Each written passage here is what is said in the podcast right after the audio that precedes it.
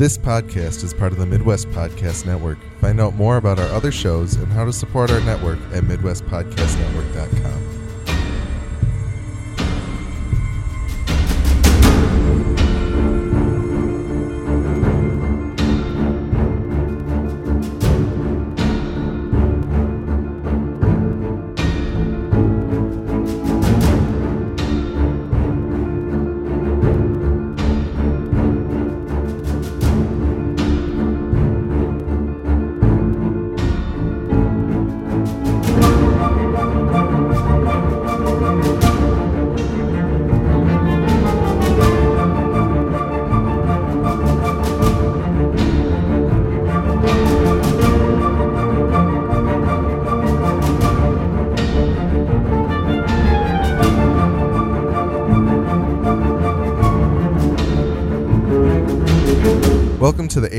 Recap Podcast. My name is Alex, and I have not read Caleb Carr's The Alienist. My name's Nick. I like reading. I've read the book. Yes, you have. Today we will be discussing Season 1, Episode 2 of the TNT series, titled A Fruitful Partnership. While we will not be spoiling any of the book, and by extension any future plotlines of the show, we will be discussing the details of the second episode of the series, so pause this and go catch up before you listen to the rest of our episode. You can find more episodes of our podcast at thealienist.tv, and you can send feedback to feedback at thealienist.tv to tell us what you think of our podcast. Like these people did. We got a note from Mark. Uh, I think it's D. He didn't actually have a name on the email, but I did some cyber stalking and gathered some information. He said, Hi, just a quick note to mention that I enjoyed an, the. an investigation. Yes. Cyber yes, investigation. Yes. Uh, I put myself in his mind and tried to Yes, figure created out a, created a profile what of his the man. name was. Yeah. Uh, he said, Hi, just a quick note to mention that I enjoyed the Alienist podcast. I've read both the books a number of times and agree with the points Nick made. Thank I you. feel similar frustrations with the changes. If it had Mhm. been produced by Netflix as a Netflix show, uh, they would have kept the gore and the brutality of the book. I think as a TNT show, it will fall short in capturing the brutality of some of the more graphic scenes. Overall, I'm glad the show exists and the books will continue to be my favorites. They can coexist as two separate entities to me.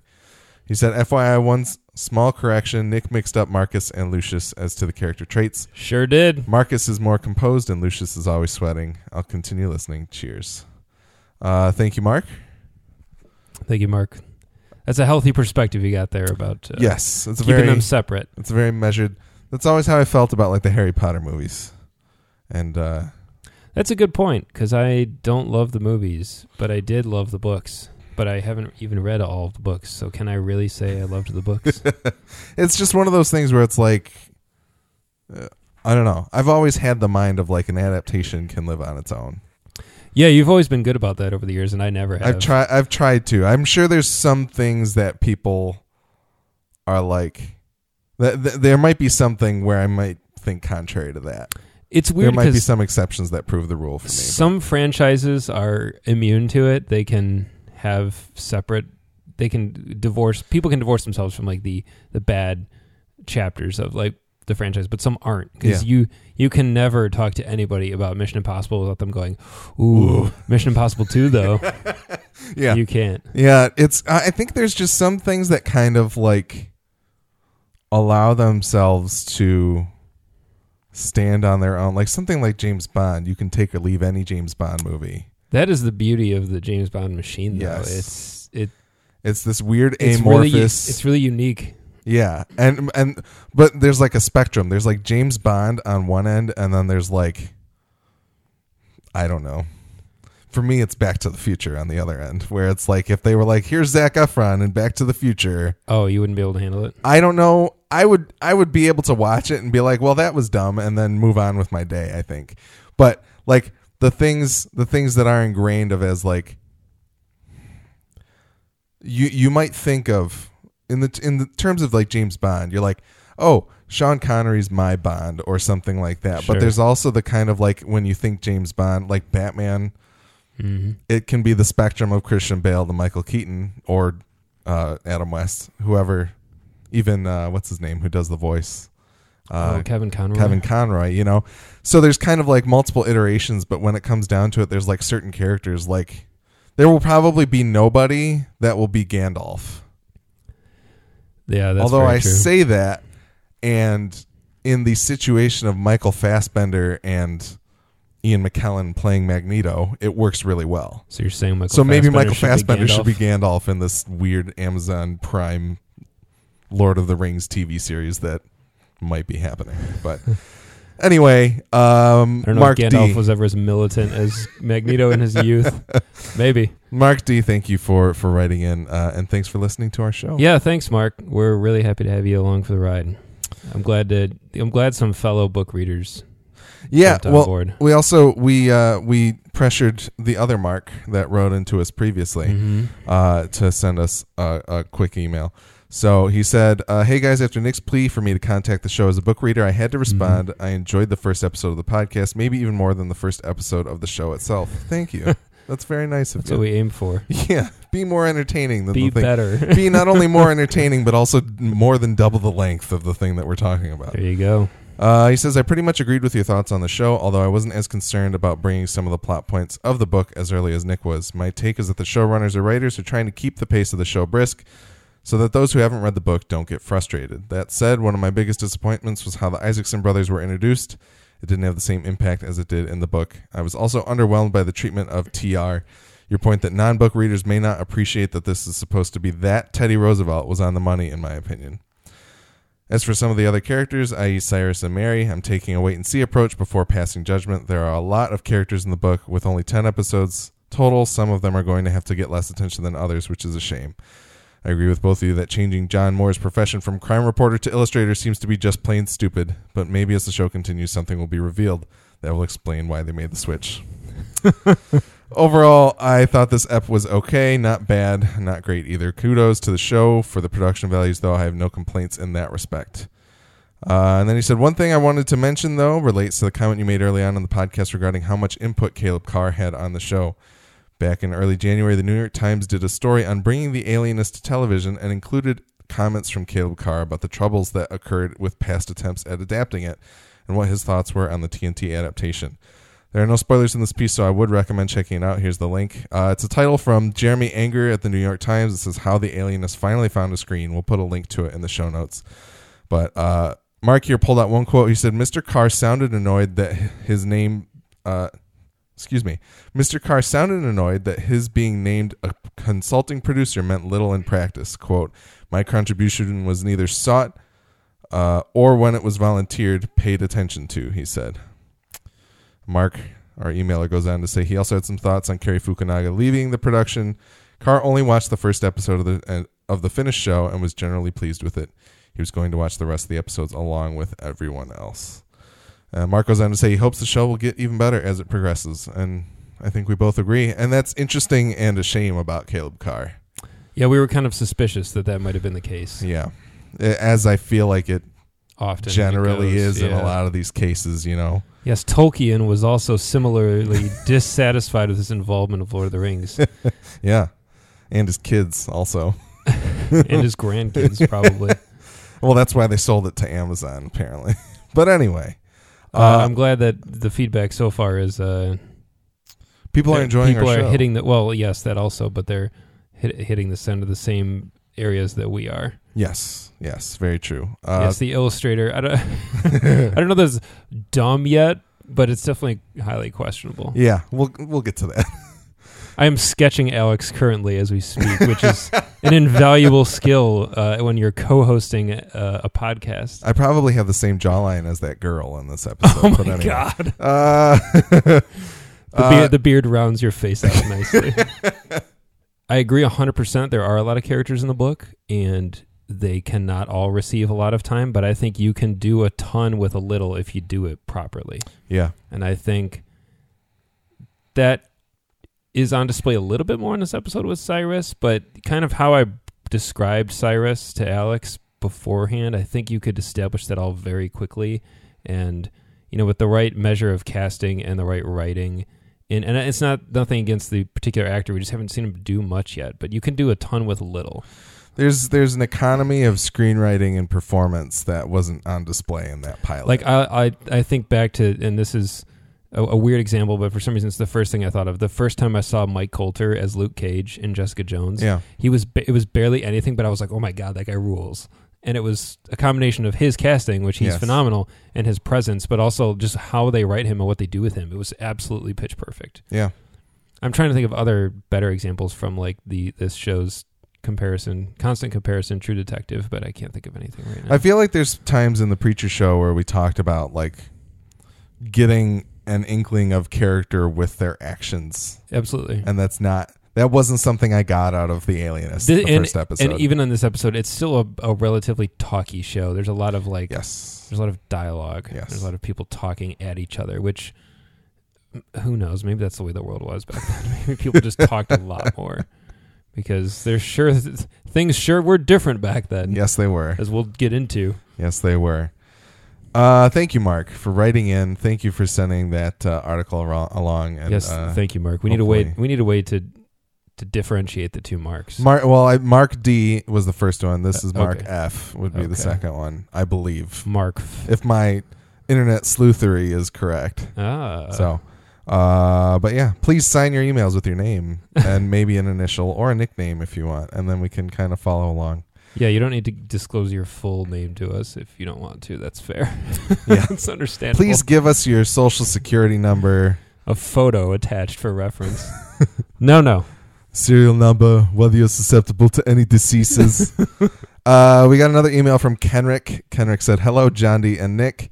If I can offer one suggestion or request on your podcast format for the Alienist, is it possible to have the show as it is, uh, recap slash analysis first, and then a book comparison segment after? I'm not a book reader, and I'm taking the show at face value. I think this would make for a more enjoyable listen. This Thanks, is, one, this is one of your fans, Alex. I hope the show would come good, uh, uh, and we can enjoy the season together. Uh, yeah, Nick and I were talking before the show, and I think the It's a very valid suggestion. yeah, and, we- and our first episode got a little like that. That was kind of the focus of things because it was the first representation of this Mhm. book on screen, and so I think a lot of that was more valid. But you know, we're yes, I had a lot of I had a lot of baggage I brought over to up, Alex's house. yeah. Yes, I, I forced my way through the front door with all this baggage and unloaded it on the air. Yes, and now it's encapsulated in an hour and fifty minute podcast for, For you to listen to. Uh, but uh, we think this one's going to go shorter. Our aim is to try and hit about an hour every week. So Yeah, and, we- and we sure are burning through it with all this feedback. yeah, here. we are. Yeah, we are. I No. apologize. No, But- that's a. it's it's totally fair. I understand. Like as a, I listen to a lot of podcasts now as well, and if I hadn't come at it, if I didn't share the perspective of somebody who was going on about a book, I too I would be like, I don't care about this. Like, Yes. there, there's definitely a balance to be struck. And in the first episode, we were kind of finding our footing for this particular show, the same way it felt like the show was finding its own footing. yeah, you got you got to kind of find the rhythm of of how to discuss things, and and that might not be apparent until three episodes in, which kind of sucks with a ten episode series. But hopefully, you find our show informative and entertaining. anyways. Mhm. So And and don't stop writing in feedback because yeah, help I us make our show better. Yeah, it's it's really fun to interact with people and, and hear what they're what they're liking and not liking. Yeah, for sure. Uh, one last thing, we had some tweets from our old friend Nancy. She says, Hey uh, Nancy. "Guys, really enjoyed your first recap. The episode was packed, and the recap helped me sort out the characters and etc. I hope you stick with it, even if the overall quality isn't there. I didn't read the book either. the comments about John being useless if his drawings were not good cracked me up. And she said, I don't think Luke Evans looks too old for Dakota. Keep up the good work. Isn't there a winky face attached to that? Uh, yeah, there, well, there's a smiley face on the keep up the good work, but that's about it. Oh, I thought it was to the Luke Evans comment. no, no. There's one thing I know. It's that the ladies love Luke Evans. Luke Evans, uh, yeah, he's got his pick of whoever, all the fish in the sea. But no, he is, yeah, mag- he is magnificent. he is for sure. Even in Fast Six, is that the one he's the villain, villain in? Villain? I think so. I don't remember anymore. Six is. The, I forgot Fast Eight came out last year. It is so- six because six is the runway one, one right? yeah, the But- he- runway he- that's like yeah. three thousand miles And long. he's driving the ramp buggy. Yep. Oh yeah. Yeah, God, that movie's awesome. yeah, that's yeah, yeah. Oh, it's so good. This is the Fast Six Alienist recap yeah, we've podcast. changed. Uh, yeah, you can find us at fast six thealienist.tv. what, what oh. can you find there? I, wanna don't know, but I should probably go buy it before I publish this podcast. Just put your picture on it. for your face. I'll Coming link it to soon. morel.sexy. So oh, there you go. Anyway. Alex is website. Yes. he doesn't do much with. No, It's got a good picture of you on it. not anymore. Not No? anymore. no, it's gone. But Oh, anyway, that's too bad. That was a good one. onward with the show. Uh, we'll talk about the teaser real quick here. Laszlo heads to the morgue to find more leads in the form of other mutilated children's bodies, but has no luck. The captain of the police force pays a visit to the Santorellis and beats the father to intimidate him and keep him out of the police investigation. Pretty short and sweet. Yeah, the beginning. I, I started laughing just now as you read it because the beginning of this episode is very jarring. When you Yeah. said Laszlo heads to the morgue, I thought no, Laszlo is in the morgue in the middle of talking to someone. He's in the morgue with a dude putting tubes in stomachs and then lighting them on fire, which is like, I was like, ugh. I don't want to think about anything of what's going on. Oh, I thought that was room. great. It's it, oh, no, it's really good. Like it's it's weird because like I started looking in the background and I was like, that's a candle. The whole that's room a is tube lit. sticking out of a person. that's a candle. So it's yeah. it was a really like the show's good at making me feel really gross. Yes. for and, sure. And it is really good at peppering in all these what I presume are period authentic details and methods Yes. and, and and things that people are doing that uh it feels very very real. It feels like Yeah. someone did some research. yeah. And it's uh that's pretty cool. I definitely appreciate that. But the show definitely at times has a really I don't even want to say unsettling vibe because it's not always unsettling, but there's always atmosphere. There's a Yes. shot later in this episode in the uh, police HQ when uh, she's going through the desk and Mhm. it keeps cutting to the hallway, and the hallway just has this glow to it that feels. I can't even think of how to describe it, but it's it's just It's like you can literally see the corruption of the police force. yeah, but in it, of and her. it just feels like you're there, and it's lit Mhm. by like kerosene lamps and some crummy electricity. Like it just really feels really cool. It's like the last time I, probably not the last time, but the immediate example I can think of is the assassination of Jesse James, which is has all these weird. They're almost like segues in the movie. They're like tiny montages that kind of move you along, but they're always like have these really bizarre looks to them, as though they were sh- those segments were shot with like a rehoused period accurate camera with like the same. They probably used some weird lenses to do it. Yeah. I mean, they had to. It's really cool. Anyway, That's not production you typically see on a TV show. So that's No way. cool Yeah. to see it on display here. Mhm. But probably maybe maybe some Cary Fukunaga influence there because he's a very mm-hmm. visually arresting uh, director. So hmm Yeah, I really am. I'm dying to see what it, whatever he will actually do next because Yeah. he keeps getting attached to things and then leaving. yeah. Uh, any thoughts on anything else here? I don't know that there's too much to say. The The beating of the Santorelli father. yep, that's cool. Yeah, I mean, that's fair. That that that's good.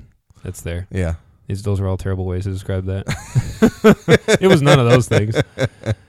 That the so the sh- the show is definitely one of the big themes of that this show seems like it really wants to put up there is uh, religion versus science. Yeah, and maybe even just reli- an examination of religion in general and what it means to the individual and what it means to society and what it means to government even to an extent back in 1898 as well as today. Mhm. i feel like i hope this show may run closer to preacher than i realized and uh, that's not a bad thing no. in terms of themes, but it's uh, it's pretty.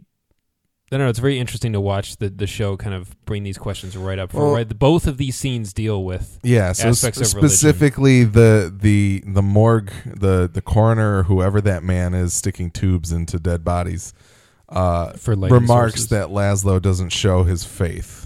He doesn't wear his faith. He doesn't wear his faith, and then also uh, Connor brings along a clergyman to uh, kind of show that the police, the corrupt police, have the support of the church in the the uh, silencing of this of the family. and Yes. their, and their boy's death. It, and it, it actually, I think that serves several purposes because not only is it do they have him there as like oh here's it, but I feel like that's a that's a good way to get through to like a a, a Catholic, presumably Catholic, uh, Italian immigrant family is like Yeah. bring a priest and they'll say okay sure like what do you need Yeah, That's Yeah. a good way to get through to like really, I think really, really religious families. It's a good way to manipulate them. It's like, well, there's a priest here, so you know you have to take it seriously. Yeah.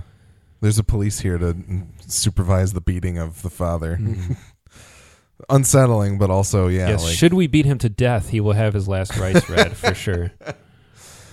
yeah, Yeah, So, that scene is, is pretty crazy too. The the shot of the guy getting thrown down the stairs, where you're like weirdly close to the step as it like kind of buckles moves Yeah. down, is really really neat. Yeah, Uh, it, was, it was a good it was a good intro. yeah, for sure. Also, we have a title sequence. Yes, we do. Oh, talk about that. You Uh, were probably gonna, weren't you? Well, no, I, I actually didn't have it in any notes. I probably would have skipped right over it, but Ah. I'm glad. Uh, I think it's weird that shows kind of are like I get that maybe they want the minute that it's going to take up for the pilot, so they don't include it there, or maybe it's not ready or something. I don't know. I always but, assume they don't have it ready yet, but I don't know why I assume that because that's a really dumb thing to like to, I- to believe. my typical assumption is that they want the runtime because pilots probably run long usually, but I like it. It's very True Detective. I think it's sweet. it's awesome. I but- like the music or Yeah. the ambient sounds that make it up. Yeah.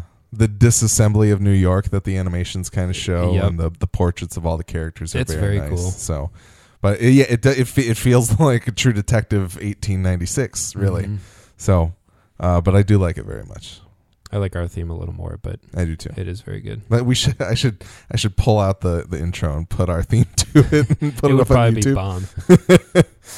I'll see yeah, what I it's a very do. cool title sequence. This is not one that I will be skipping. Yeah. Like I get used to kind of fast forwarding through the preacher one sometimes. Like Yeah. some weeks I'd watch it, but some weeks I was like, yeah, whatever. Like it's cool. It doesn't really change. Yeah. The Westworld one, it was kind of hard to pass because it's so interesting, and I was always scouring it for clues. yeah. yeah, for sure. But I like this one a lot. no, it's yeah, I think it's it's very watchable. So, There will there ever be a show intro as good as True Detective season one again? I don't know. I mean, Well, season two was also very season two was awesome, and I'm a I'm a fan of the, the song choice. yeah, Leonard for, Cohen for for, several sure. reasons. Yes, But uh, season one is just it. Like I feel like that was. I don't know. Maybe there's another show out there, but that it felt like the the coming of new title sequences, like Mhm. that that like heralded the beginning of a title sequence era that was like is now in vogue. So yeah. I I really I really uh, appreciate the the art of a title sequence. Like I Mhm. think it's one thing in in movies that if you watch films from I'm trying to think of when it starts, but I'm thinking like through the 90s certainly.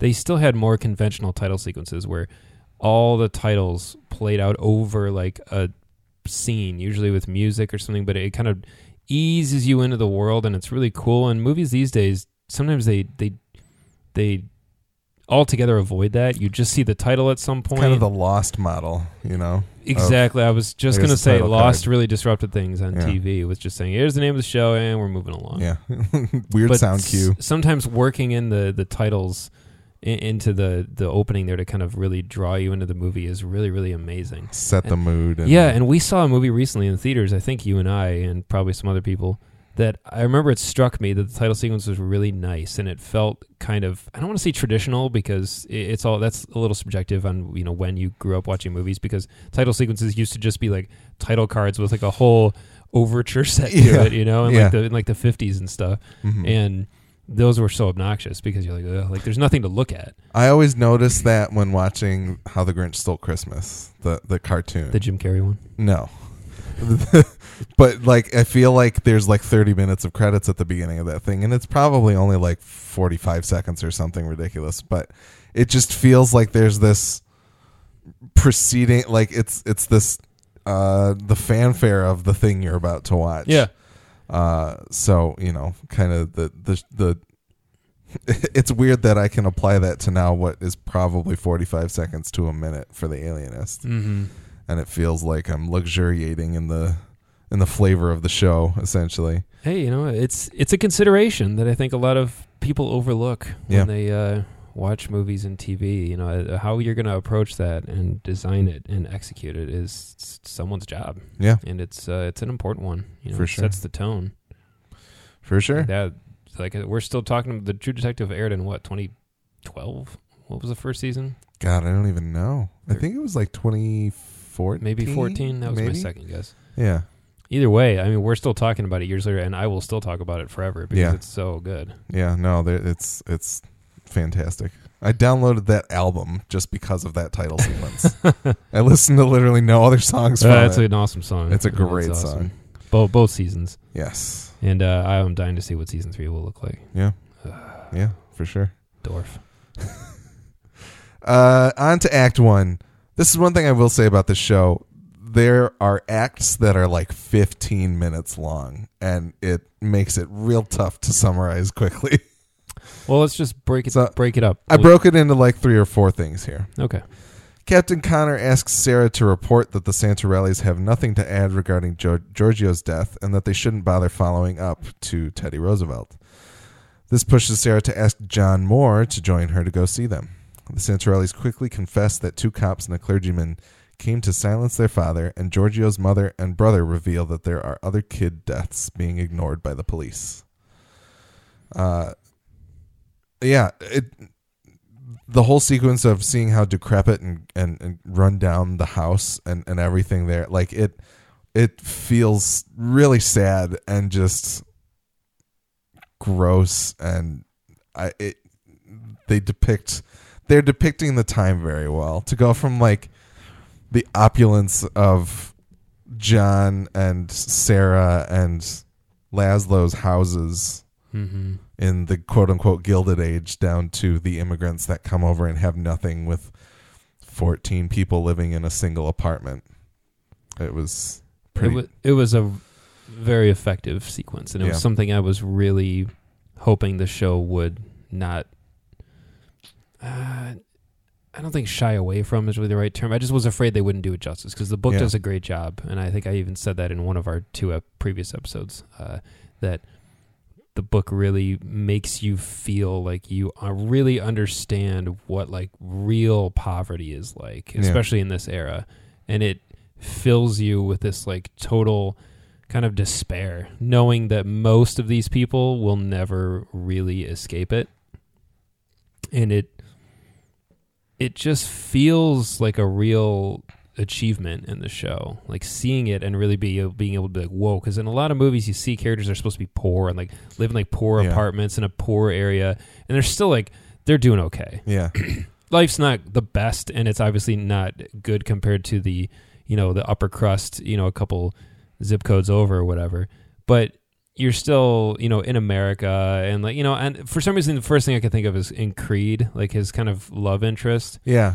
she's supposed to live in like kind of i think a not so hot area but she has like a nice place and, Yeah. like, her life is okay and they're supposed it just kind of has this vibe of like oh she's from like the inner city and um it just uh, and then you see this and you're like wow these people do live in america and it sucks they probably had it better where they came from Yeah. Like it, it, it's kind of a, uh, not, not that they're, maybe, maybe I'm ignorant or, or I just haven't seen it, but there are certainly, like in the Gilded Age, I'm sure there was a lot more parts, um, many more parts of the country that seemed closer to a third world than they did the first world. oh sure and, and to kind of see that put to screen and and look at these people trying to live in close quarters it it, it it's pretty it's a stunning it's a stunning representation of things Mhm. Yeah it was a really good scene like it Yeah. just like and the the lack of any modern conveniences Mhm. really helps Yeah. like any sort of electricity or plumbing or Yeah. anything like that it just you know the little things that we're so accustomed to yeah so i think it that's a that's an awesome achievement for the show because lots of period stuff has has obviously existed before this show but it this feels like it really stands out in terms of like a relatively uh, true portrayal well and to me i was noticing i was noticing this today it exists in this kind of like unknowable time where i don't feel like i did much of my education focused in between the Civil War, after Reconstruction, but before World War One. Like I don't feel like there's there's a lot of like the remarkable standout things that were really discussed in a class like that. there's no big american wins to talk No, about yeah, exactly. Yeah, the Civil War. What a win for America. but no, like the it doesn't I I find myself looking at this time period and being like this was only like 120 years ago tops and it's kind of like it it feels like uh it's in the history books still. I don't know. It's it's it's a weird it's a weird time for me to kind of conceptualize. I don't feel like there's a lot of media set in like the 1890s Sure, yeah. essentially. So, And a, and a lot was changing at the time Yeah. too. I mean, you're seeing it literally, like you said in the title sequence of the show, like watching New York be built up. yeah. Yeah. Um, what was the scene? Oh, the the scene just prior to that with uh, Connor and uh, Sara. Yeah. That was awesome. Yeah. I really liked that scene too. I liked the eyelash moment. That was really, really damn creepy Extremely unsettling. unsettling. And damn it, alienist! Like you get so close so much, and the scene was really, I was really into it. And they had that stupid cutaway shot of the other guy standing by the door, like That's supposed to be Doyle, I think. uh, whatever. Yeah. I don't care. Like you pulled me right out of that moment where the two the two of them have this like incredibly intimate, awkward like because she can't really tell him to get lost and he's not going to push it too far but there's like this this like unspoken power struggle right there. you there know he's pushing the boundaries of their and the way the camera was framed up dead center and they're looking right into it and it just it cut between the two so that you can almost overlay the frame and their faces. I mean like it was so well done and then it cut away to that stupid shot and i was like i was like damn it! You had a really good scene going here and you pulled me out of it for just a second to watch the other guy by the door going oh yeah yeah yeah you do you pull her eyelash off hold it in front of her. You show that girl. It was like oh so bad. Like that moment i'm probably making a, a mountain out of a molehill here but I, like the show i really wanted this episode to blow me away this Yeah. week. And uh, spoiler alert i liked it a lot more than the first episode and Me we'll too. talk about that. But this scene right off the bat i like you had this really awesome exchange it was really tense. And then it kind of got disrupted a little bit by just some kind of unnecessary stuff and i was like well see, you can't you can't go doing that. Yeah. Anyway. Yeah. It, that was a really cool moment and once connor continues to be like the most extremely accurate character from the book he's the exact same it's so it's so awesome well and even the like he's coming to tell her that he went to go see the santorellis and then he pulls the eyelash off and you notice that his hands are still bloody hmm it's like ugh. yeah they weren't I- even trying but Thank you for bringing that up. Thank you for talking about the important part of the scene, not my nitpick. well no but like it's just like they don't they don't even need to try to hide the the depravity that that, Right. that they are Or or who's really looking. Yeah. That's the thing, and that's I, I've said it before, and I'm going to say it again. That's one of the big things in the book is that this is the the class of people that no one gives a Nobody- shit about, nobody's paying attention to and there's a select few who have tasked themselves with giving these people justice. yeah Yeah, most people probably go, eh, "What happened to your fist?" Or can't put two and two together, or just Yeah. don't care to. And she, of course, does yeah to both. All right. Uh, next up in Act One, the Isaacsons try multiple blades to pry an eye out of a severed cow head and find that one looks promising compared to the Zweig bones. Meanwhile, Laszlo sees a girl whose mother is worried about her touching herself, but Laszlo reassures her there's nothing wrong. As they leave, Laszlo heads off the girl's father and a priest who say that she needs God, clearly stating his non religious beliefs. Uh, yeah, Isaacson's trying out a blade. you know, pretty standard. Yep, uh, it's a little soon for me. That's yeah, all. yeah. I feel like I kind of figured that's Yeah, that's all I have to say about Yeah. that. It's cool though. I, the Isaacsons are great. Like the casting is really good, and I like the interplay between them. I like the very stark differences between them. I think they're very good. I just think they're being mishandled a little bit. They're doing what they're supposed to be doing, just not in the right time frame for me. yeah. I think, but it, it's it's getting a little more palatable right now. Okay. So they're they're just uh, they're even I think maybe a little brighter than the Isaacsons the books. So they're just but they have access to more of the puzzle pieces maybe. Yeah. Yeah. Anyway, it was a cool scene though. It's cool, and I I loved the joke that Marcus has about the difference between Yeah. He says in Capitalism and capitalism, social- man exploits man, and socialism, it's the other way around. yeah. It That's was a great great line and a beautiful shot when he walks into the street. hmm Uh, we'll talk about the subplot he's got going on later. I was also just kind of like, who who's who in their right mind? What first of all, what kind of store were they even in? Second of all, why would that storekeeper let them plop a cow head down on the table and try to pry an eye out with their merchandise? It That- just kind of felt to me like, what the hell is going on? and here, I'm really glad you touched on that because that's one of the great things about the characters is they're they're just very I don't want to say Are they pers- just oblivious to social conventions? yeah essentially? and I don't that's what I was gonna say I don't want to say they're persuasive because they don't know what they're doing they're just like oh let me see that knife and like I'm a cop or sometimes they do they're, it's just they're they're pushy and because they carry themselves with like intelligence and some authority even though it's not in like a bossy way yeah, they they kind of can get some shit done and they also don't seem to care really. They're, they're like, we're here to do our work and do what we want to do. Also, the you know the world was a lot more. I'm gonna say a lot looser with rules and regulations and and You don't such back then. Yeah, you could probably walk into a gun shop and load one up and fire off a few shots out in the street and go, "Yeah, I like it. I'll take it." Fair enough. Fair enough. Uh, thoughts on the Laszlo scene? Once again, we touch on the religion thing. Um, uh, to me, it seems a little, uh, not a little. It's very heavy-handed. It is, saying. but I Like, it's- loved it. and I think it's very good. Like it, Yeah. it totally works for me. But, um, it just kind of I don't know. Also, the subtitles that they put on the show, I love the font that they use, which is not it's not anything remarkable, but like Oh, I don't have those fancy subtitles. no, th- this these are the ones that are that Oh, are- oh, oh, oh! that oh, were burned this- when he this- speaks uh, German, I think No, I don't think it's German. maybe not. I don't know what It's, it was. Uh, I actually forgot to look. I don't think it's German though. I'm not. I'm not sure what it was. But whatever language he speaks back to the priest, when the priest and him are, are speaking in a different language, it, Yeah, the subtitles that they use, it's just a very like yeah. uh, typographically interesting font. So Again, it's a nice consideration. yeah, yeah, Uh, I, I liked it. It is heavy-handed, but I think that maybe the creators and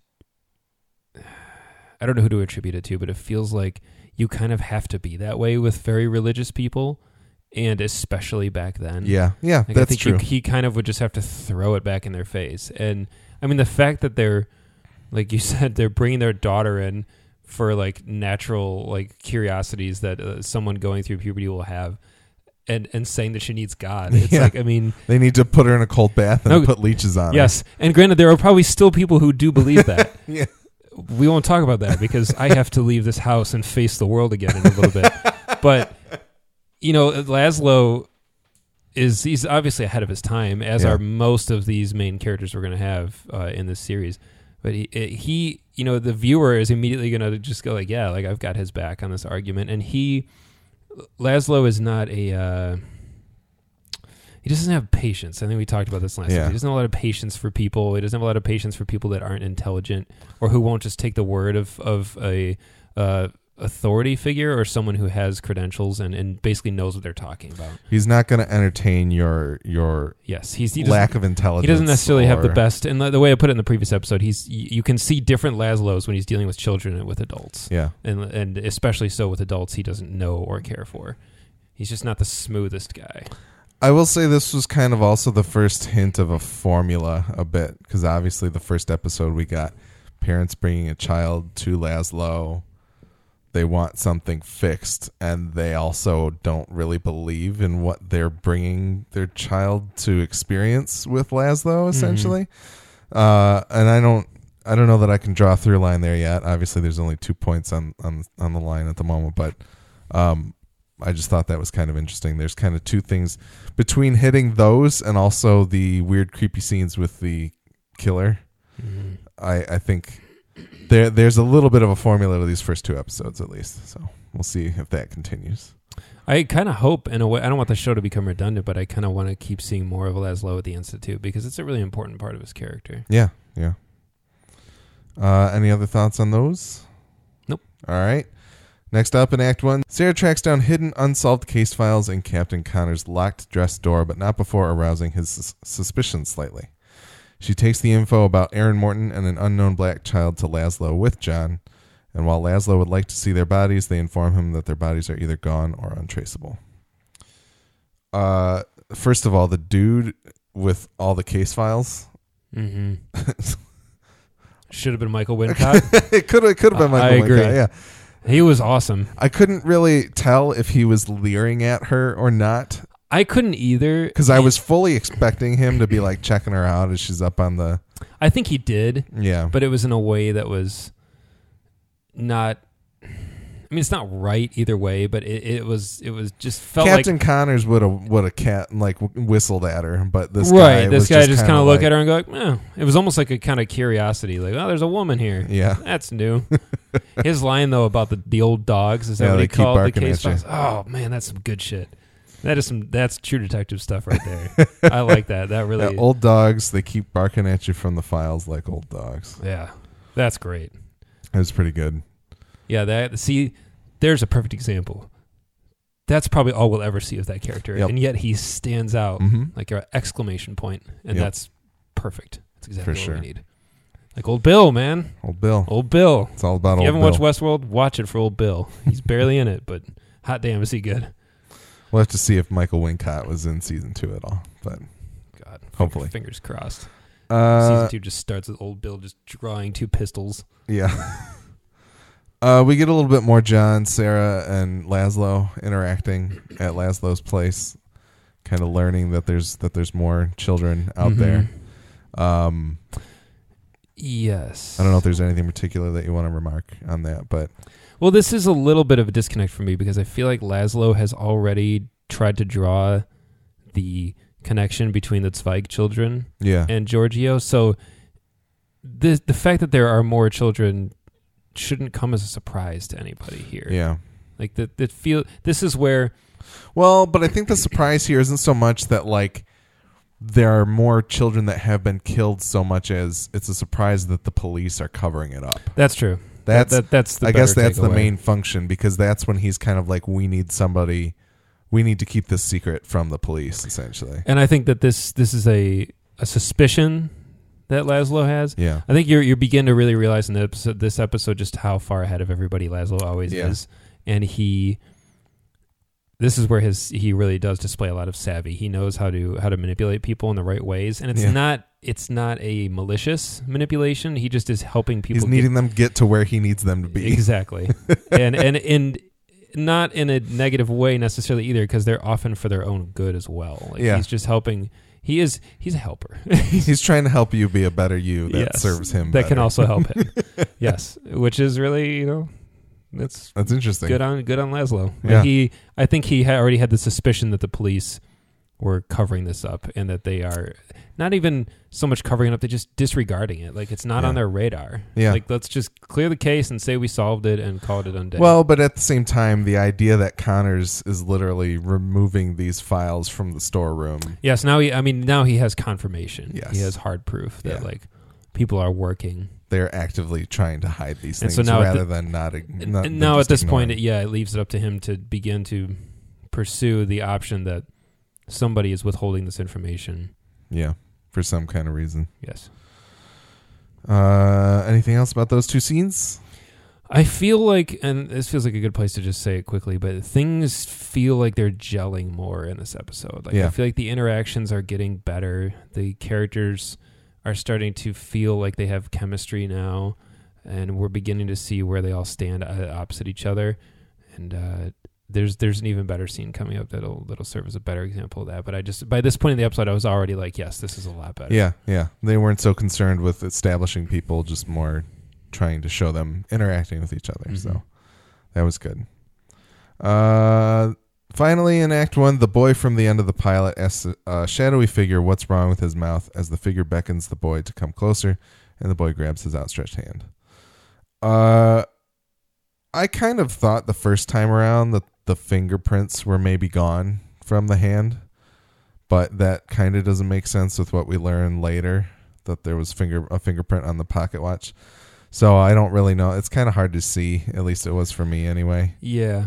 But uh, still creepy. You know. It is creepy. I still, I still wish we weren't seeing anything of the killer right now. Yeah. I, I, I get that it would feel like a weird show if you didn't have confirmation as the viewer that they are chasing somebody. Yeah. You kind of need that visual reinforcement of like to remind you, like, oh yeah, there is there is someone out there, but Yes and no. Like I think the idea that society would not necessarily lean, lend itself to the idea of a serial killer yet. It would be good for there to be some doubt that anything is connected. I agree.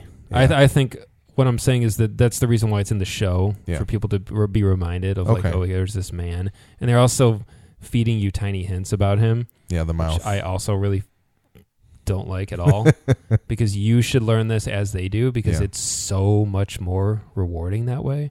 When these little mini breakthroughs happen in the book, you get excited for the characters. And we talked about this ad nauseum in the previous episode, but yeah, I will say that connecting the morsel when John later finds out from one of the other boys in the in the brothel that uh, Gloria or Giorgio spoke about a man with a silver smile. Mhm. Like connecting those dots is still satisfying to me as somebody who doesn't. That's true. I guess details. Moore doesn't know that bit of information yet. He doesn't know how important that is necessarily. He doesn't. Yeah, but it's confirmation for us as the viewer that the people in the story know more than than than what we do at the time anyway. Mhm. So that there are different people who know different things. yes. Yeah.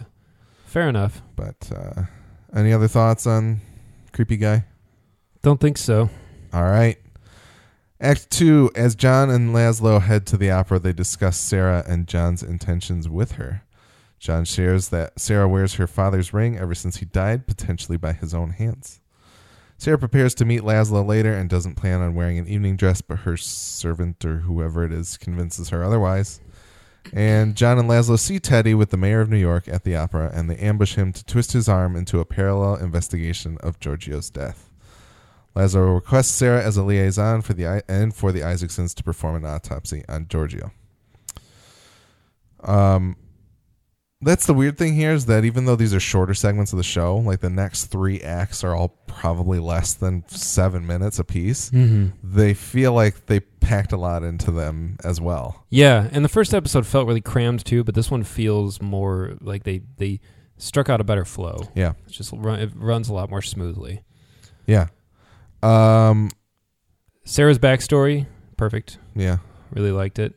Uh, I like. I still don't necessarily love the age discrepancy because they kind of acknowledge it in this episode that like when Laszlo asks him like you know do you dig her Yeah. basically and he's like no I knew her when she was a kid and he's like yeah she's not a kid anymore hey hey hey which is exactly what he says and that I- was verbatim. We just played a clip of the show. uh-huh. Actually, Yeah, Daniel Bruhl says that.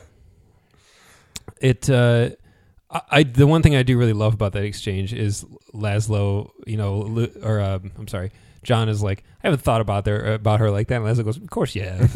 and I I really I really enjoy that he's he's just so upfront with like, you know, this th- this is biology, man. Like, Yeah. This is just the way people are, and it's cool. Like you could think about it like that. She's pretty, whatever.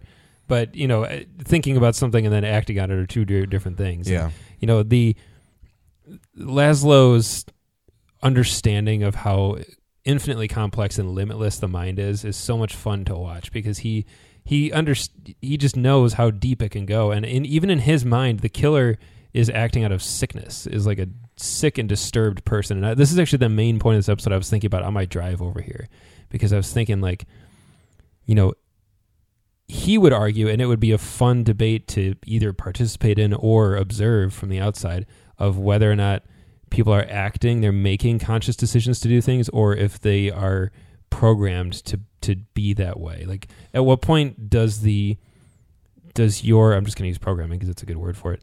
At what point does your your conditioning and, and everything that makes you you override your ability to make a choice? Yeah. like even even in like your personality like if someone's a little bit rude is that a a big deal to you and this is reflects on you do you make a are you making a choice to confront that to, rudeness? to go against the social conforming of like should i be nice to these people kind of thing? Right or even for the person who is rude. Is that just the way they are and they can't help it? And you're just kind of like well you got to let it go because like maybe that's just the way they are. Or are they choosing to be rude? Well and even the concept of like the quote that they display at the beginning of every episode which Mhm. i didn't even bother to, to talk about. The idea that these people that have these mental conditions are alienated from their mind it's like they are they are bucking that programming they are Mhm. not following the social conformities. They're not partaking in the social contract of of people, and therefore, in a way, Laszlo needs to understand why that's happening or Mhm. or how that's happening and what it means for that person essentially which is great. it's it's a very interesting idea and on top of that there's a whole nother level of just the alienation between Laszlo and society of the time Mm-hmm. he's he's kind of he's he's alienated in his own way Absolutely. so that's like the the dual layer there you know i think it's an interesting Oh, yeah. duality to the show Definitely. Like he he almost has in his own ways more in common with his patients than a lot of the other people, which is one thing I really love about the character. yeah And again, another reason he needs more hanging around because he's more he's it's just a little more plugged in with you know what it means to be a part of society, yeah even though he's not the one that enjoys the opera. Yeah. which is funny. yeah But I think that that's something we can we'll keep coming back to, and I think it's a it's something that as you get older, you start to consider a little bit more because you realize the the longer naturally just by function of being on the earth longer and being alive longer, you start to realize the the weight of your actions and how you make decisions all the time for every little thing you do. And it's not just like what clothes are you going to wear that day or what do you eat for lunch, but how you react to things that happen. You know, if someone cuts you off in traffic, do you yell and cause a fit and honk the horn or do you just let it go? And whichever choice, or do you do a third option? Do you chase them and yell at them or do you panic and, and you lose control of your car? And any of those decisions, why did you make it? Yeah. Because you chose to? Did you choose to let it go, or are you just a laid back person? Did you choose to get angry, or are you naturally prone to those kind of responses? This is good shit. It is. And this is the kind of thing that makes it so much fun to put yourself in Laszlo's perspective because he's spending all day thinking about this kind of thing. yeah And then to try to apply those objective uh, rules to someone who is clearly so evil, a lot of people would say. In Laszlo's mind, he's probably not evil. He's just not healthy. yeah yeah And the this example writ large on my way here, I was thinking like, you know, I don't want to talk about politics in this show, but if you are not a fan of our current president, the odds are good. is he that way because he chooses to be or because he has been made that way? yeah And if so, either way, is it good or is it right or is it wrong? And can you condemn or condone either way? Walk away from this episode and think about your life. That's a that's I a thought you were going to say on my way over here, I cut somebody off just to see what they would do. I cut off Donald Trump and it made me think he's coming down Coolidge.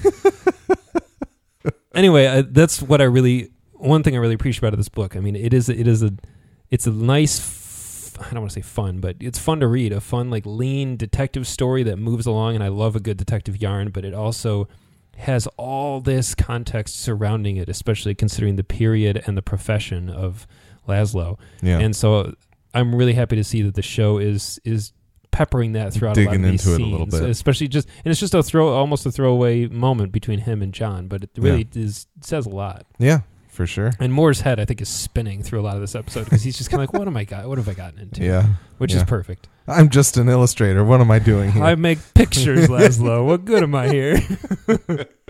I do Which draw. maybe- I do drawings. Maybe that's the purpose of it, essentially. like he's Alice in Wonderland falling through the rabbit hole. Like, I'm too pretty to be here.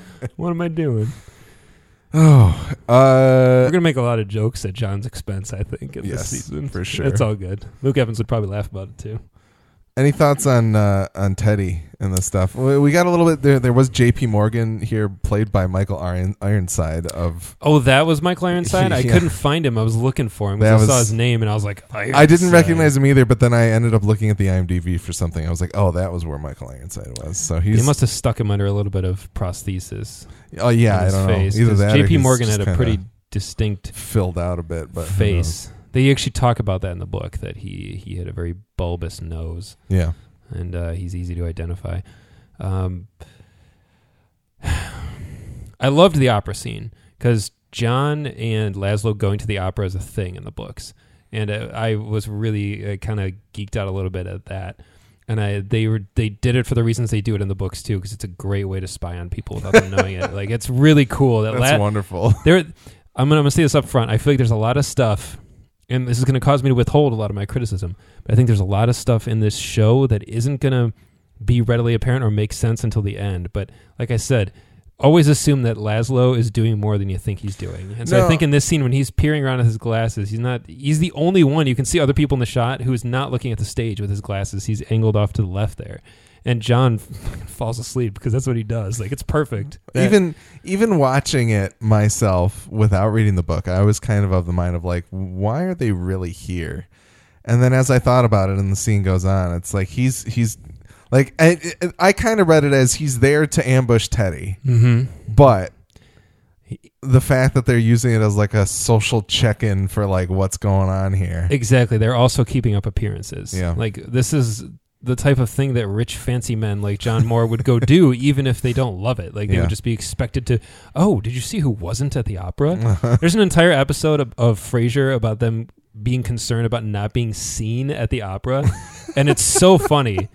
The odds are good we'll probably talk about Frasier more than once. I feel like it's been on other podcasts too. We've we've brought up Frasier yes. but it's really really funny because you and, and it points out how stupid it is like Mhm. okay so what you didn't go to the opera but niles is like he is aghast at the thought of having not been seen there they it's have like to an, it's a, an apocalyptic action Yes. that has occurred. yeah and they can't get into the opera and so they're waiting outside for uh, intermission because they have to be seen and, and pretend like they've been watching and be so they're waiting outside the whole time it's really good it's a great episode but anyway uh, it, it, Laszlo's purposes are generally it's not a single purpose for why Yeah. he's doing something. It's usually got at least two or three objectives to it. So it's really cool that the show is laying it out there and that you, uh, as someone who hasn't read it, is kind of picking up on all these things. Like, oh yeah, there's a lot going on here. Yeah. And yeah. and the best part is John just doesn't even know. He's just there. Yeah. Like, oh fuck, man, the opera. This sucks. Uh-huh. I feel like he'd be played really well by Paul Rudd as Andy from Wet Hot American Summer because he's just kind of like, oh man, uh, I guess I got to drink two of these drinks because Laszlo's not going to have fun tonight. When really, like, he's on a mission.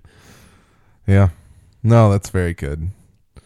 Um Teddy being pissed about being seen with Laszlo Yeah, by JP Morgan also yeah, that's fair. So Roosevelt is still not crazy about it, and uh, part of it is because I think in the book Teddy's Teddy's not like totally against the idea of the investigation. He's kind of like it needs to be done in quiet though he's kind of like you know i want to get this solved but we can't let like he's in he's in on the plan yeah.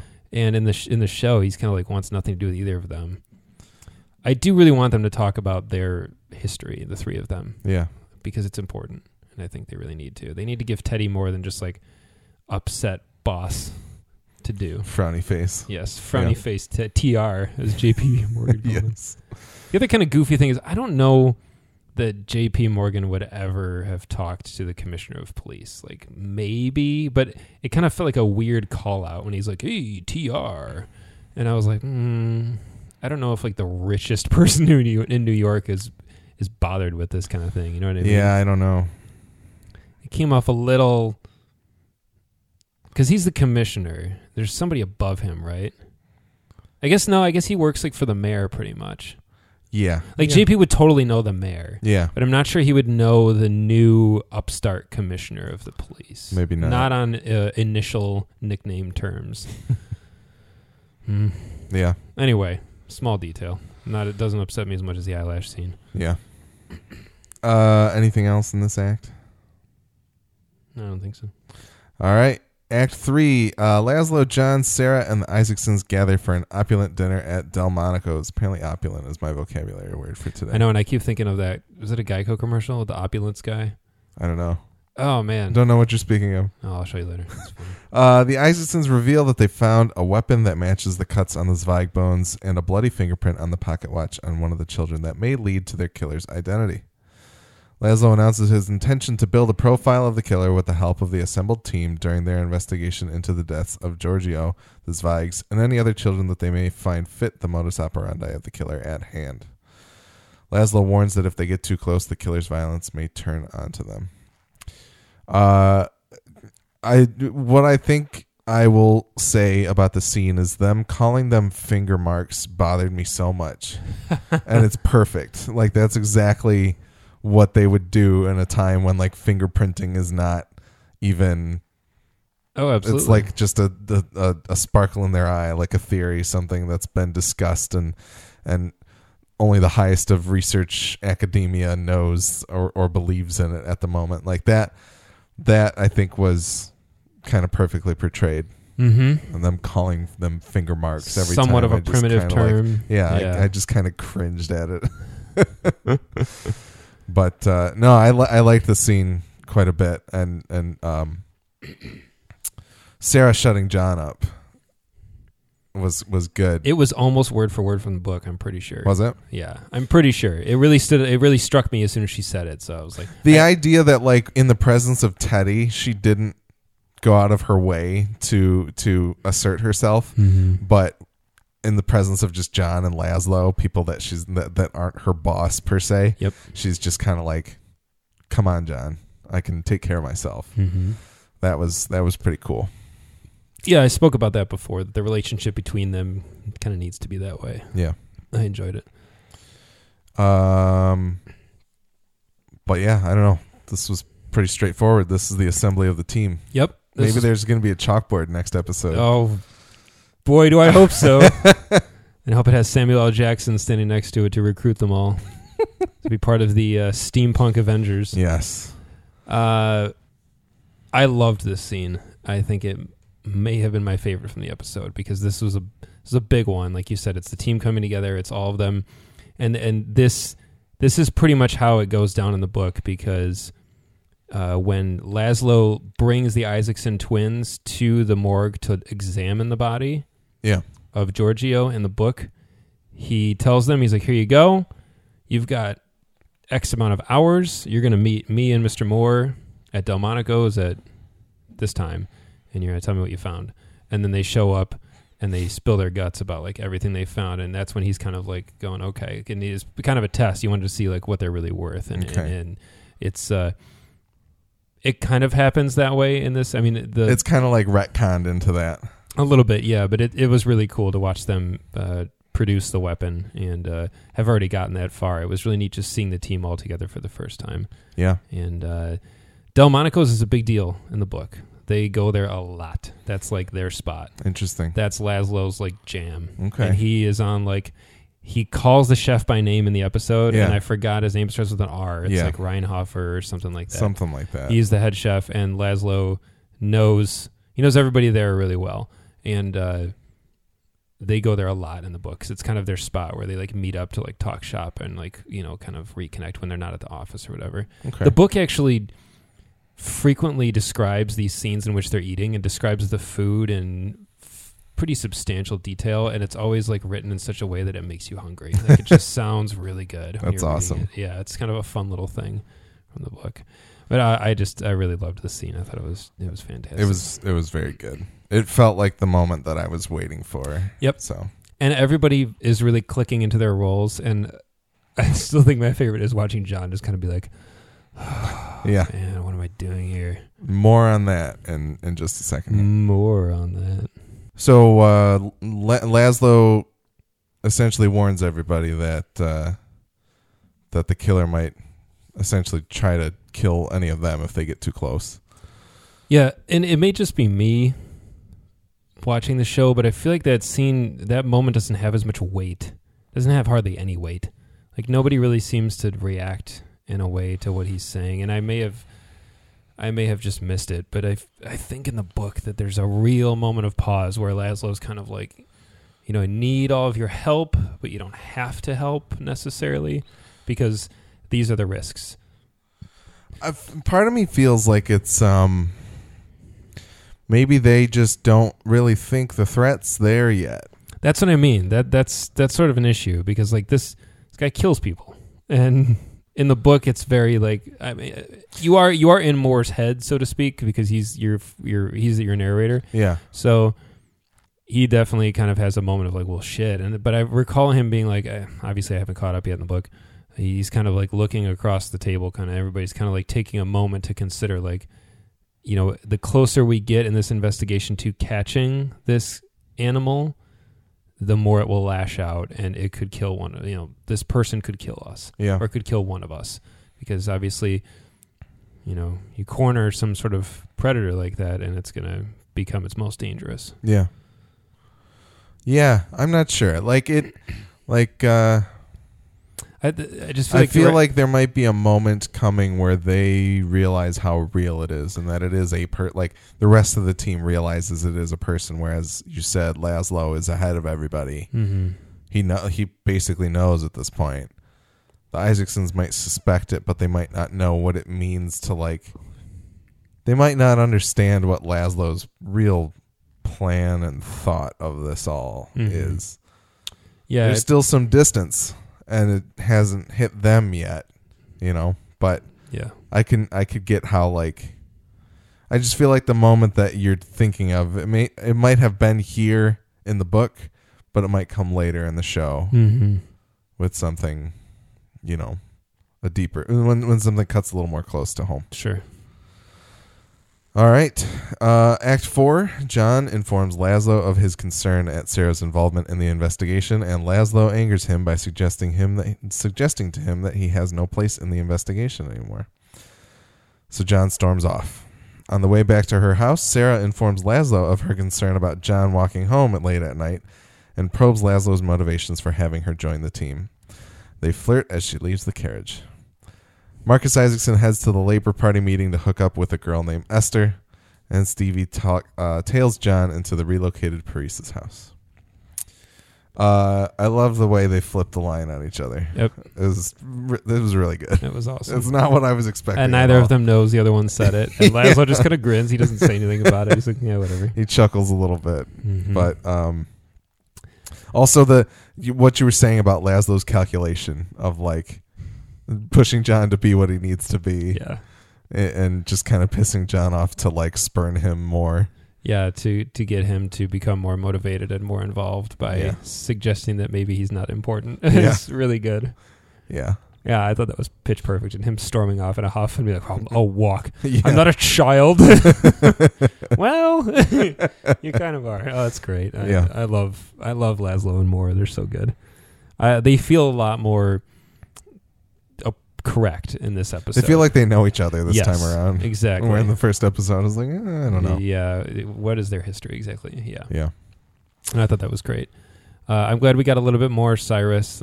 Still don't have a lot of Stevie yet, Yeah. but I think we will soon. But the Cyrus, his lines to Stevie were really Yeah, funny. that was actually during the dinner at Delmonico's. I forgot to mention that he's telling Stevie that he needs to wash his hands. Yeah, and that is an important thing too because Stevie. It's not that Stevie and Cyrus aren't allowed to join them. I mean, it, it would be weird in like a high end restaurant to see like a kid and like a, an employee essentially join Yeah. you. But it, it is important to note that Laszlo has dinner sent down to them, like Yeah. from this bomb ass restaurant. Like Yeah. he, he he takes care of them. Like there's there's there's consideration there. One other thing we forgot to touch on, I forgot to touch on, was Mary dropping the glass in the meeting towards the beginning of the episode. Yes.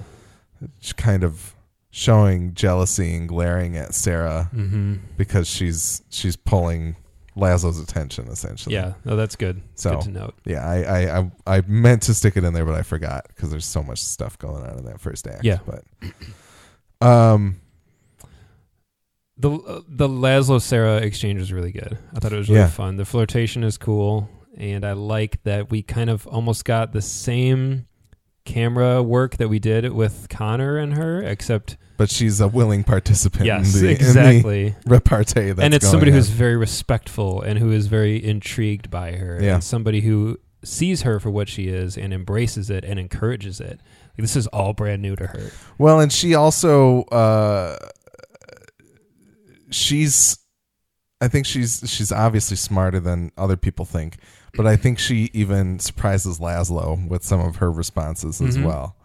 The idea he's like, "Am I to assume that you've taken an interest or whatever?" However, he says that, and she's like, uh, "You wouldn't be wise to assume anything about me." Like, just kind of, I think she not only her willingness, but also the responses that she gives to Mhm. Laszlo. I think Definitely, and it it just goes to show that as open minded as Laszlo is, he still can be a little bit of his time. he's still, yeah, he's still dictated by society, like the culture, right him, that like yeah. women don't behave that way, and Yeah. so even she is a bit of a curiosity to him, as is he to her. yeah, Like she definitely is like kind of into him and kind of intrigued because he's very different. Yeah. Uh, yeah. Marcus and his Labor Party girl. His la- yeah, she ain't a party girl. She's a Labor Party girl. yeah, I'm not really into this. I don't really know Uh, why. Don't need it. Once again, Don't need it. And actually, to does it does it have any resemblance to anything in the book? You don't have to get into specifics, but does it? no, not No. really. At least I was wondering that while I was watching it. I thought, are they trying to take one character and turn them into another? Yeah. That may be happening. I can't say Okay. for sure yet, but I think to sexualize one of the Isaacsons almost does them kind of a disservice. it, He has the ability to get laid, and therefore, yeah, not. I mean, if one's gonna do it, it's definitely Marcus. But it's, it's just they're really into their work and Yeah. like their work and their their their family unit is like the things that matter to them and proving themselves as policemen and scientists so it's not that I take issue with them like engaging in a relationship with a person, but it's like mark is taking time and energy to go to this party on the whim that he'll see this cute girl that he saw on the street there. It's healthy behavior for someone who is his age, but like it's just not really what they do. yeah, And it, it- I'm not going to rule it out. It's not necessarily a bad thing. It's just like it, it felt like it was time. it seems like a distraction. You know, Yeah, and it's kind of time that's taking away from other material that might be better. I'm not sure yet what purpose it serves. We may we may see, but the the Isaacsons are supposed to be the very scientific, objective, like focused ones. They're the they're cops and they're scientists, yeah, and for them to get involved in something that could be used as leverage, which is kind of how I'm already looking at it. yeah. from Me too. watching too many of things like this. I just feel like we're gonna end up with a scene where she's in some sort of danger, and and Marcus's decision making is gonna be compromised by it, and I'm gonna barf immediately to my left. if it plays out like that, Yeah. it'll probably be boring. Well, and here's what I'll say. Speaking of things that we think are useless, there's literally there's literally nothing about John John's weird ring and potentially dead wife thing that they harped on so much in that pilot. And I was kind of like, yeah, it's probably too soon to like remark on it at all, but I don't feel like they carried that thread at all. Like it's absent from this episode. Yeah, that's true. I was expecting them to get there. Yeah. So I don't know. I'm actually really glad this episode ended with John's visit to Paresis Hall because I thought he was leaving to go to the. I was. I knew you thought he was going to go to the brothel. Yeah, I knew from the book that this, the events that happen in the show happen, but I Yeah. didn't think we were going to get there quite yet. I'm actually really glad we did. Okay. But anyway, yeah, the Marcus thing, we'll see. I, I don't know. I have no strong feelings one way or the other. Yeah. That's fair. I, I kind of was like, this is weird, but who cares? Yeah. And then, uh, so Stevie tails John into the relo- relocated priest's house. I liked the shot of the boots because that was a shot that they established. Like, it felt like it was. It's interesting to me because it felt like they in the first episode they show somebody putting those boots on that railing as like the this is the signal that we're operating here. Mm. Oh yeah. and to see that same shot from the same angle like just matching that first i was kind of like it just felt interesting to, to me like it's a very small detail but the idea that like oh did they wait until it was dark or make it dark and reshoot from the same like did they leave the camera like what is it i don't know if it's spot Sure. on or not like but I, I just thought it was a cool detail yeah. just to kind of tell you this is the place that we saw before Mm-hmm. so, all right, and then the fifth act. John bluntly approaches Biff to try and learn about Giorgio slash Gloria's work at the brothel. Biff deftly drugs John and sends him away with a young boy who goes by the name of Sally. Biff. John spends five dollars on Sally trying to learn about Gloria, and she reveals that Gloria spoke often of a client who had a silver smile. And Sally also explains that the night Gloria died, she never left the brothel, and there was no sign of anyone in her room. The killer somehow made off with Gloria despite the three-story drop to the ground. The drugs overtake John, Biff, uh, excuse me. The drugs overtake John, and Biff, Paul, and Captain Connor come in to have Connor ID him, and Paul calls in the boys to descend upon John. Um, not the most visually interesting drug trip that I've ever seen. Not that it's meant to be like LSD or anything, but I just felt like, you know, it was creepy. Yeah, And- and in the book, it's you don't know that he's been drugged until he realizes it, and it's a so it's little just describing kind of like a weird. yeah, it's a little more satisfying because you don't see it happen. You just he kind of puts two and two together, Yeah. and I think I think he's actually drinking beer because I think he's kind of like, what is there to drink in this place? And it's like terrible beer. I could be wrong. I could easily be mixing this up with like the Dark Tower or something. But anyway, books where people drink. He doesn't know it for, and then he kind of realizes Books where and- people drink is our other podcast. But Yes. Or audiobook. uh, the way the sequence ends in the book is so s- fantastic. Even from a non-visual, you can you can see it when you're reading it. And if the scene had played out an extra thirty seconds, you would have gotten there, and it would have been a way better ending to the episode. I think. anyway. That's all I can say about it because Yeah. I don't know if it's going to end the same way in the Yeah. show. But it's really cool because it is a cliffhanger in the book, but there's an extra action that happens that's really neat and it leaves you going like what the and then the next chapter immediately after is the events of John's visit at Paresis Hall concurrently with that with other characters. So you don't get to know exactly what happened until later and it's really cool. Interesting. Um, I'm pretty sure about that anyway. I still haven't caught up yet in the book, but I could easily be looking back uh, with a little bit of uh, error. But I, I know for sure I'm right about how the scene ends, and it's Yeah. really good. But anyway, the scene itself was good. I like that John is getting little tidbits of info, and he's he's not putting he's not in the right frame of mind to put them together anyway because he's already drunk and he's been drugged.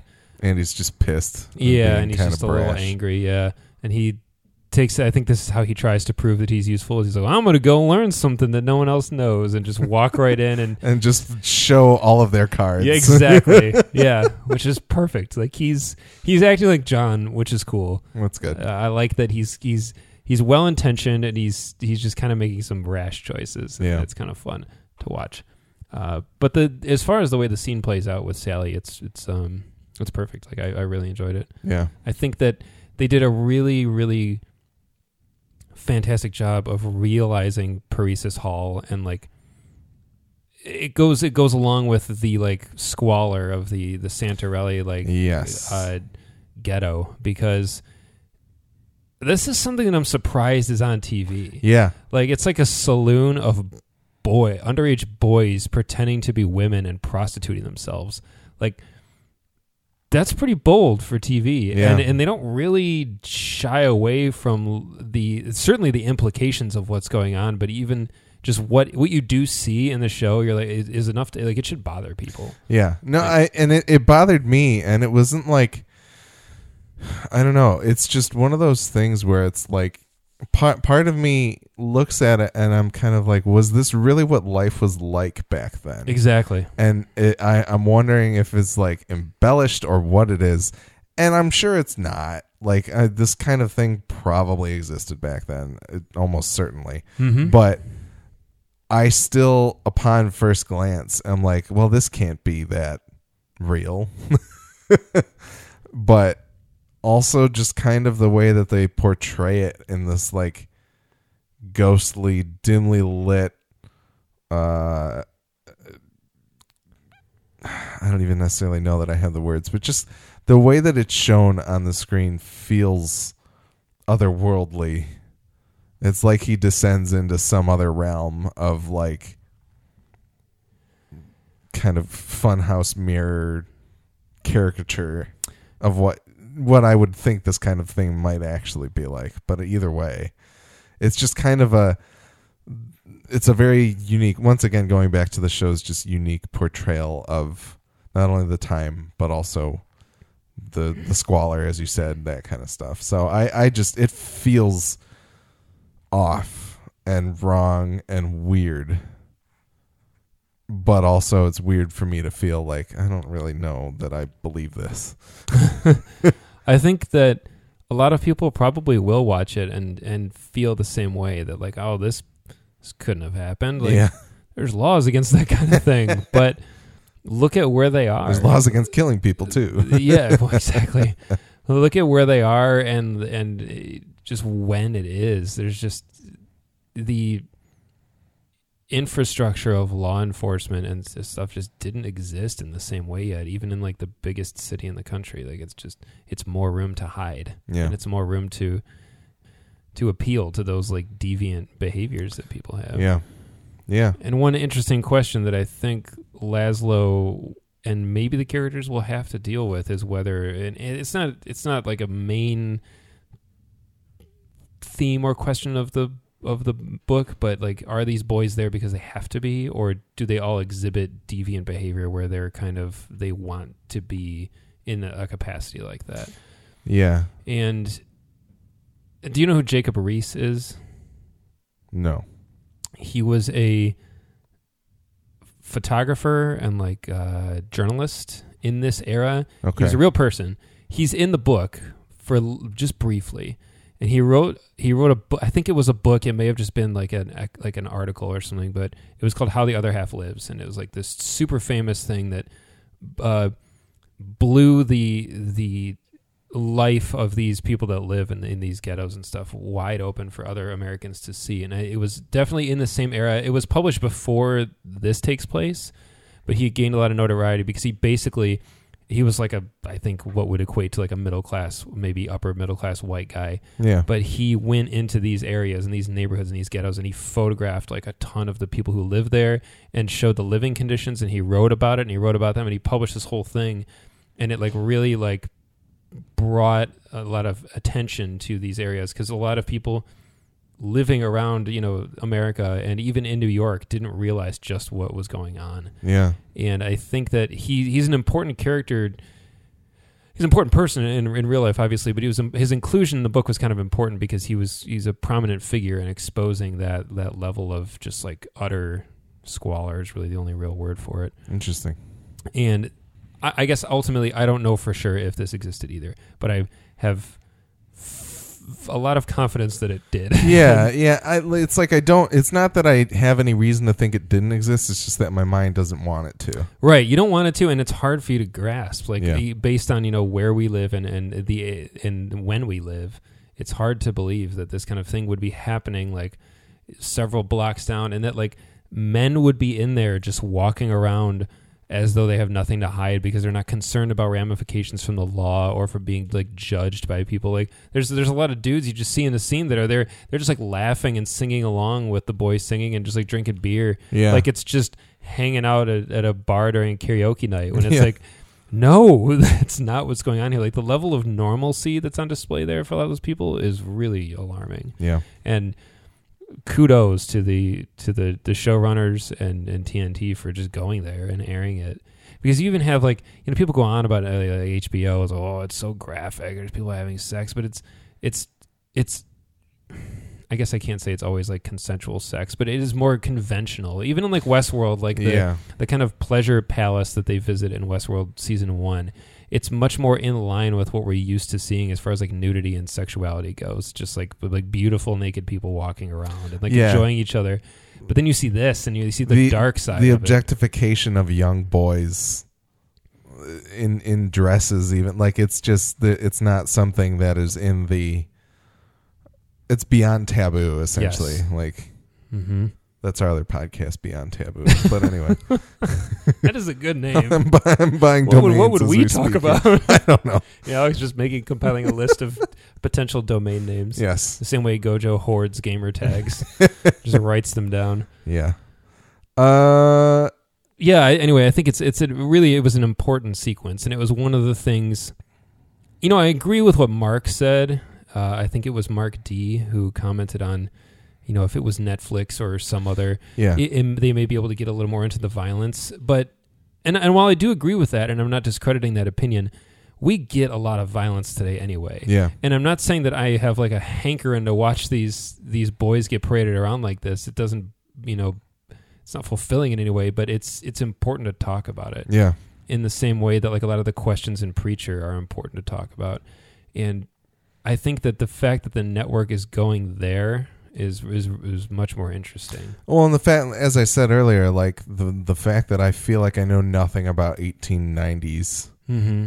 and that this is the kind of thing that was going on, and it presumably actually happened in some shape or form. Like all of that, I think feels more uh culturally important than the the horror of a serial killer in the 1890s Yeah, which i think is also a, a topic of the show but and and it's something that we talked about even in our primer episode. I think that I was I was really concerned that the show would not dive into the social yeah uh, themes explored in the book, and I think it would it would be naive and and and uh, maybe a little irresponsible of us to to act like maybe this still doesn't happen today. Yeah That it that it probably pretty well, much by all means absolutely there's, still there's does. a sex trade of some kind Exactly. going on that yeah, and and just because it may not necessarily be you know bo- boys doesn't mean it's any less horrifying For Like, sure. we i mean even for in sure any major metropolitan american city has a sex trafficking problem these days like it, there it recently in detroit there was a big one exposed yeah uh, at that motel over on eight mile Yep. Yeah there's your eight mile reference for you people who live outside of michigan uh, But, it's, it's a very no. real problem that has has persisted for uh, obviously over hundred years now, and and probably well before. But yeah, the the fact that as you said, it's so open and there's people here that don't feel necessarily ashamed or They don't need to like they hide. need to hide yeah, it exactly. and that the law is aware of it and doesn't do anything about it. All of that is together is is is weird and and gross and hard to swallow essentially. And even on, on a I don't want to say lighter but lesser note, you know, there there are people in this show that are just walking around drinking and just like you know engaging in other behaviors that are illegal today. I mean, Yeah. you can't just walk around with a with an open fifth of anything or a beer unless there's some sort of beer fest going on, which yeah. uh, Not really a thing in the Gilded Age probably. every day is beer fest. yeah. It's pretty much do whatever you want fest. it's just interesting that it's a time when probably population is booming at a rate that people can't keep up with in any regard in Yeah. in, in housing, in in food, in, in and water, you know, resources that are essential, and as well as just policing and, Yeah. and enforcement of these laws. And uh, I think that that's something they could probably talk a little bit more about in terms of the monumentous tasks that Roosevelt has before him as well. Yeah. But the show doesn't seem interested in Roosevelt really. Yeah, yeah. Not yet anyway. Just frowny face, make a mustache. yeah. We'll see. Anyway, that's a long tangent, but I think it's one of the big themes from the book that I'm really glad to see is carrying over into the show. That even and, and this boy, Sally, is you know his inst. Even though he seems like he's been put there to kind of placate more until this uh, this Drug drug, takes takes, effect. effect. His instinct is to try to like service him, and Moore's like, "No, dude, like I, I How could you think I want that? right Like, but yeah. how could you think but also like why is that your instinct like let's just have a conversation because that's what i want to do i want to Yeah. i want information i want to talk to you and these kids are just like they've been turned into these into these machines it's terrible anything else about about that particular scene? I guess we're running kind of long, longer than we wanted to be, but uh, the we did get the the clue about the silver mouth, Mhm. essentially the silver smile. Uh, but more on that later, I presume. mm-hmm. And uh, once again, I guess the other thing, the other dots that I connected, the idea that like when Laszlo chased after the guy in the first episode, he escaped through the ceiling. Mm-hmm. And then once again, we have the situation of somehow they got away despite a three story fall. Seems like there's something weird there. We're dealing with a Birdman or something like that. yes he is he is michael keaton batman where he just hoists his arms and he flies Yeah. So, uh, but yeah, those those were just kind of the the dots that I connected and the things that I that I saw here. So, any other thoughts? No i think it's a it's a it's a good episode i I liked, agree. I liked it a lot more i think that everything feels more on the right track the characters feel better the the the scenes feel like that a little more thought was put into them Yeah. The the show seems to know what it is. They grasped on to the things that they think mm-hmm. make it different and you know. Yeah, I don't think necessarily the direction was as flashy as the first episode, but I Yeah. think I just liked it more anyway. Yeah. Like the first episode had some moments I really dug, but it ultimately this this story lives and dies by the characters. Yeah, And if the characters aren't good, then the show's not going to be good. Yeah. For sure. All right. Uh, I think that's it for this week. Once again, you can find more episodes of our podcast on thealienist.tv. We're also on TV Time, Apple Podcasts, Stitcher Radio, and Google Play Music. You can email us at feedback at thealienist.tv to tell us what you think of our podcast and share your thoughts on TNT's The Alienist so we can read them on our show. Send us corrections, observations, or anything regarding The Alienist or our podcast. The Midwest Podcast Network has other shows about video games, horror movies, HBO's Westworld, and AMC's Preacher. To find out more about these shows, as well as how to support the network, go to MidwestPodcastNetwork.com. Our theme music is the song Division by Kevin MacLeod, and it is being used under a non commercial Creative Commons license. That's all for this episode of the Alienist Recap. We can't wait to see what next week's episode of the Alienist brings. But until then, don't alienate yourself from your mind. Ooh. Uh, yeah, that is a good one. We'll do a new one every week Yeah. until somebody gives us a good idea. Unless there's a chalkboard next week, in until which yeah, we're just waiting on that chalkboard. hopefully there's a chalkboard. Until then, keep waiting on the chalkboard. Perfect.